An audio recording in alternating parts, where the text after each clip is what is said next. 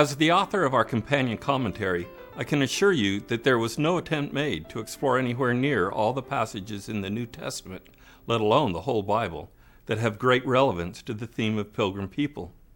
It was my intent to help readers witness the powerful way that theme resounds within Scripture, trusting that as you explore the Bible on your own, you would recognize the theme over and over again. Given the opportunity in this wrap up lecture to revisit how the New Testament calls us to embrace our status as pilgrims, I would very much like to look at just a few passages that aren't dealt with in the commentary. These still won't come near to covering all the possible passages, but I am confident that they are worth our time in exploring. In the last 12 verses of Luke chapter 2, we are invited to look at the Messiah's family while he is yet a boy, but on the verge of adulthood as it was understood in those times. Many see the events described in this passage as the equivalent of a Jewish bar mitzvah, although it is nowhere certain how that rite of passage was celebrated in Jesus' time, or even if it was at all. What stands out first of all in this passage is that Mary and Joseph are regular pilgrims. They live in Nazareth, but in faithful compliance to the commandment in Deuteronomy 16, verse 2, you shall offer the Passover sacrifice from your flock or your herd to the Lord, your God, in the place which he chooses as the dwelling place of his name. This dwelling place God has chosen is, of course, the temple in Jerusalem. Joseph and Mary and Jesus traveled to Jerusalem and the temple every year in order to celebrate the Passover. All the events of this passage happen in the context of a ritual pilgrimage but the gift from God that results from the pilgrimage is an unexpected one for these two faithful Jewish parents of a 12 year old Jewish boy. Each year, his parents went to Jerusalem for the feast of Passover, and when he was 12 years old, they went up according to festival custom. After they had completed its days, as they were returning, the boy Jesus remained behind in Jerusalem, but his parents did not know it. Thinking that he was in the caravan, they journeyed for a day and looked for him among their relatives and acquaintances. But not finding him, they returned to Jerusalem to look for him. After three days, they found him in the temple, sitting in the midst of the teachers, listening to them and asking them questions. And all who heard him were astounded at his understanding and his answers. When his parents saw him, they were astonished, and his mother said to him, Son, why have you done this to us? Your father and I have been looking for you with great anxiety. And he said to them, Why were you looking for me? Did you not know that I must be in my father's house? But they did not understand what he said to them. He went down with them and came to Nazareth and was obedient to them. And his mother kept all these things in her heart and Jesus advanced in wisdom and age and favor before God and man. If even a fraction of the Jews of Palestine in Jesus' day attempted to celebrate the Passover in Jerusalem, as the Torah commands, the roads to and from Jerusalem would have been very crowded with pilgrims. According to custom, men and women would apparently travel in separate groups, with women responsible for looking after the children. The task of child-minding is one that could also be traded among the women, so that on leaving Jerusalem, Mary might have assumed that Jesus was being watched by someone else. He was, after all, a good boy. She wouldn't have had to worry about any shenanigans. One note worth making, however, is that if Jesus had actually celebrated his bar mitzvah in Jerusalem while his parents were there, Jesus would have been expected to return in Joseph's company, not Mary's he would have been regarded as a man, not a child. But that's just a curiosity for which we have no answer. What Luke tells us is that Joseph and Mary went on pilgrimage to Jerusalem with Jesus in order to celebrate the Passover. This very faithful Jewish family had gone to Jerusalem in order to celebrate God's redemption of Israel in the Exodus. Many things happened in the Exodus that made the pilgrimage a joyous occasion. Greatest of all, however, would be the freedom to worship the God who had set them free and made them a people. The Passover was the celebration above all others that renewed them as a people living in a covenant with God. To this day, wherever in the world they find themselves, when Jewish people gather in their families to celebrate the Passover, the freedom to worship God in the Passover meal is regarded as a sure and certain sign that God continues to honor his covenant with Israel. But for Mary and Joseph, the joy of having just made this celebration is quickly eclipsed. They have lost Jesus. And so they return to Jerusalem. They return to the temple, but this time they are not pilgrims. Or are they? Luke is describing a new religious reality now. God has come to the temple in a new way, but it is a way that causes consternation for all concerned. The Jewish elders are stunned, and his own parents are bewildered. Luke tells us something of great symbolic importance in this account that takes it far beyond just an account of Jesus' remarkable grasp of the Jewish covenant or even of his respectful but nuanced obedience to his earthly parents. Luke tells us that Jesus was lost to Mary and Joseph for three days before they found him in the temple. Their search during this three day loss is their true pilgrimage, for in it they have moved from the celebration of the Passover as the most important feature of their covenant relationship with God to that of finding Jesus in the temple of their faith. And the three days is all important here, because even in this account of the 12 year old Jesus, Luke is suggesting that it is the risen Christ we are always seeking now. Jesus died and rose from the dead on the third day, and it is on that endless third day the day of the resurrection, that all pilgrims who seek Jesus will find him. Sometimes we hear Christians talking about finding Jesus, or even being found by Jesus, as the moment of finding salvation, while others speak more about following Jesus, as though believing the good news of God's kingdom is more about being good news to the poor. The New Testament presents us with two kinds of calls. Both are very important for Christians and they can be distinguished from each other, but not too sharply. In, in the book of Acts and in the letters of the New Testament, especially in Paul's letters, people are called to have faith in the name of Jesus. That is, they are told that if they believe Jesus Christ died on the cross and rose from the dead as an act of God undertaken for our salvation, then faith in Christ will lead to their eternal salvation.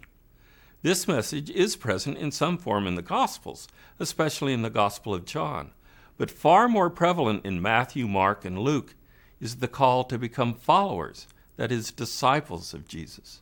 In these Gospels, Jesus sends his disciples out with the command to do the same works they have seen him do. In the Gospel of John, however, we encounter a Jesus that talks very differently from the way Jesus speaks in the other Gospels. For 2,000 years, Christians have had little difficulty accepting that it is one and the same Jesus in all the Gospels. But explaining why his lengthy discourses in John are so different from the parables and Beatitudes is not always easy. I claim no great personal expertise or authority on the matter, but I am drawn to the suggestion of those who see in the Gospel of John the fruit of years of contemplation on the meaning of Jesus' earthly ministry by a rather mystical, beloved disciple in the community he instructs.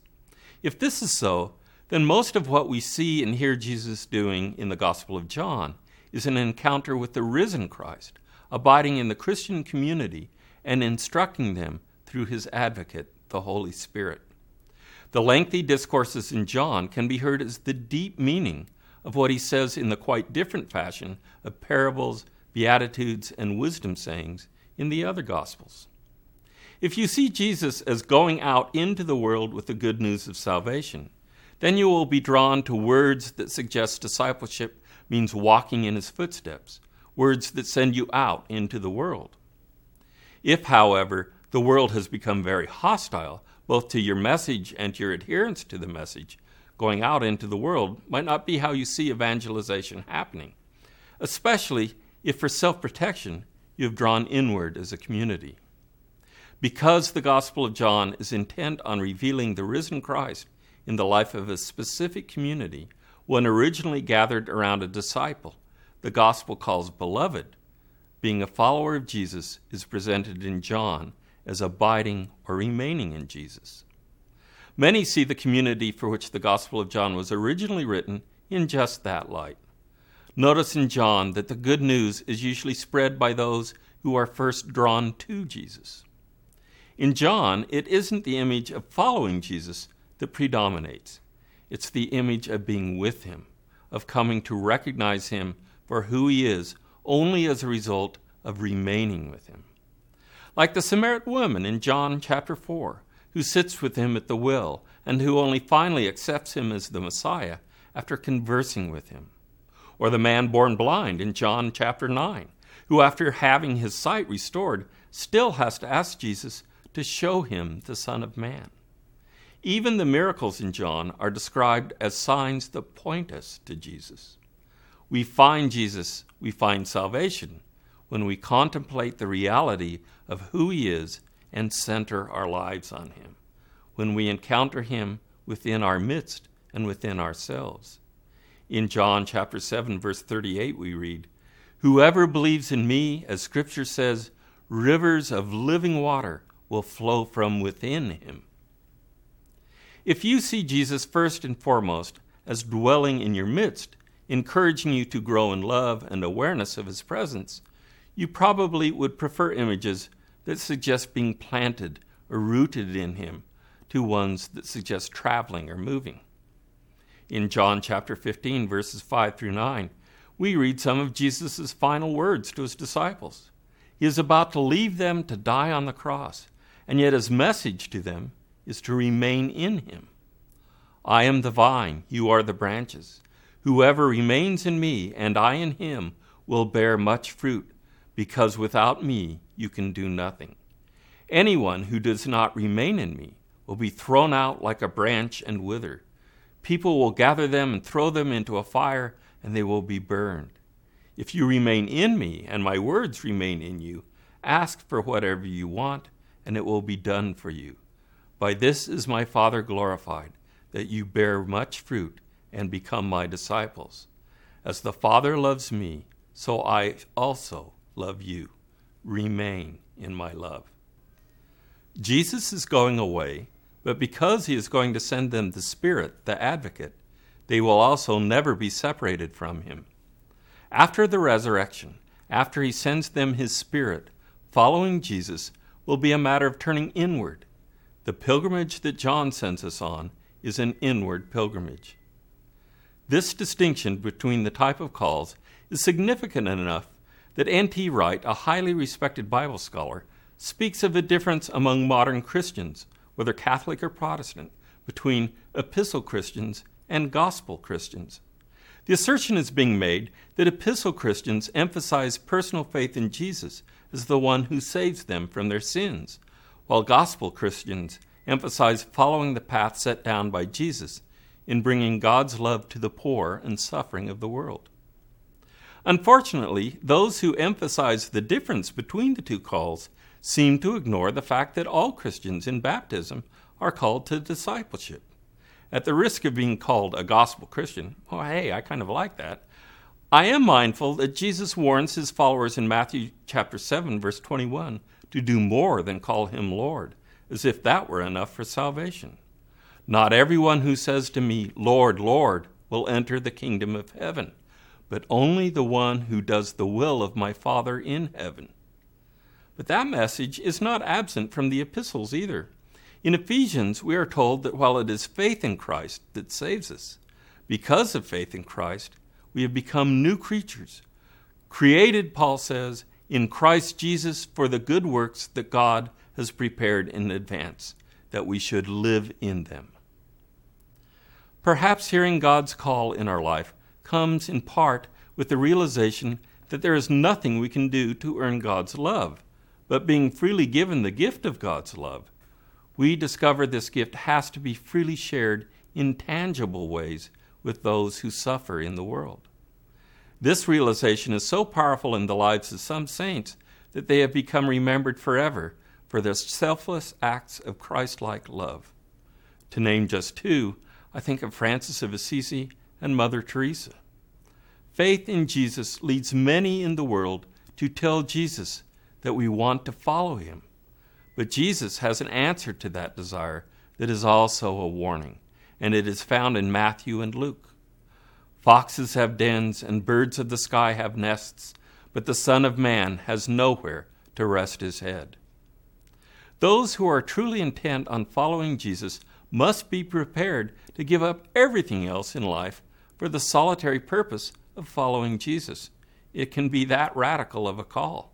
Of course, Jesus also promises rewards for answering the call. But along with the rewards might also come persecution. Listen to this passage from Mark chapter 10, verses 29 through 30. Jesus said, Amen, I say to you, there is no one who has given up house or brothers or sisters or mother or father or children or lands for my sake and for the sake of the gospel, who will not receive a hundred times more now and in this present age houses and brothers and sisters and mothers and children and lands with persecutions and eternal life in the age to come. I want to follow Jesus, but I also firmly hope that trusting in Him as our Savior will be enough to avoid any uncertainty as to what He says to me on the day of judgment. God's love is a gift, not something we earn. The promise of eternal life is part of that gift. It too cannot be earned. But wouldn't it be sad if we could somehow use the gift of faith in Jesus to excuse us from answering the call to follow Jesus? In life, our journeys are both real and metaphorical. We move about the face of the earth, and for some few, even beyond. Who knows where earthlings might travel in the future? We also frequently find ourselves in new places emotionally and spiritually without necessarily having traveled at all. Life moves us even when we are standing still. Some of our greatest spiritual pilgrims were called anchorites and monastics, men and women who spent their lives abiding with, remaining with Christ, day in and day out in the same physical location. This lecture concludes Little Rock Scripture Studies Pilgrim People.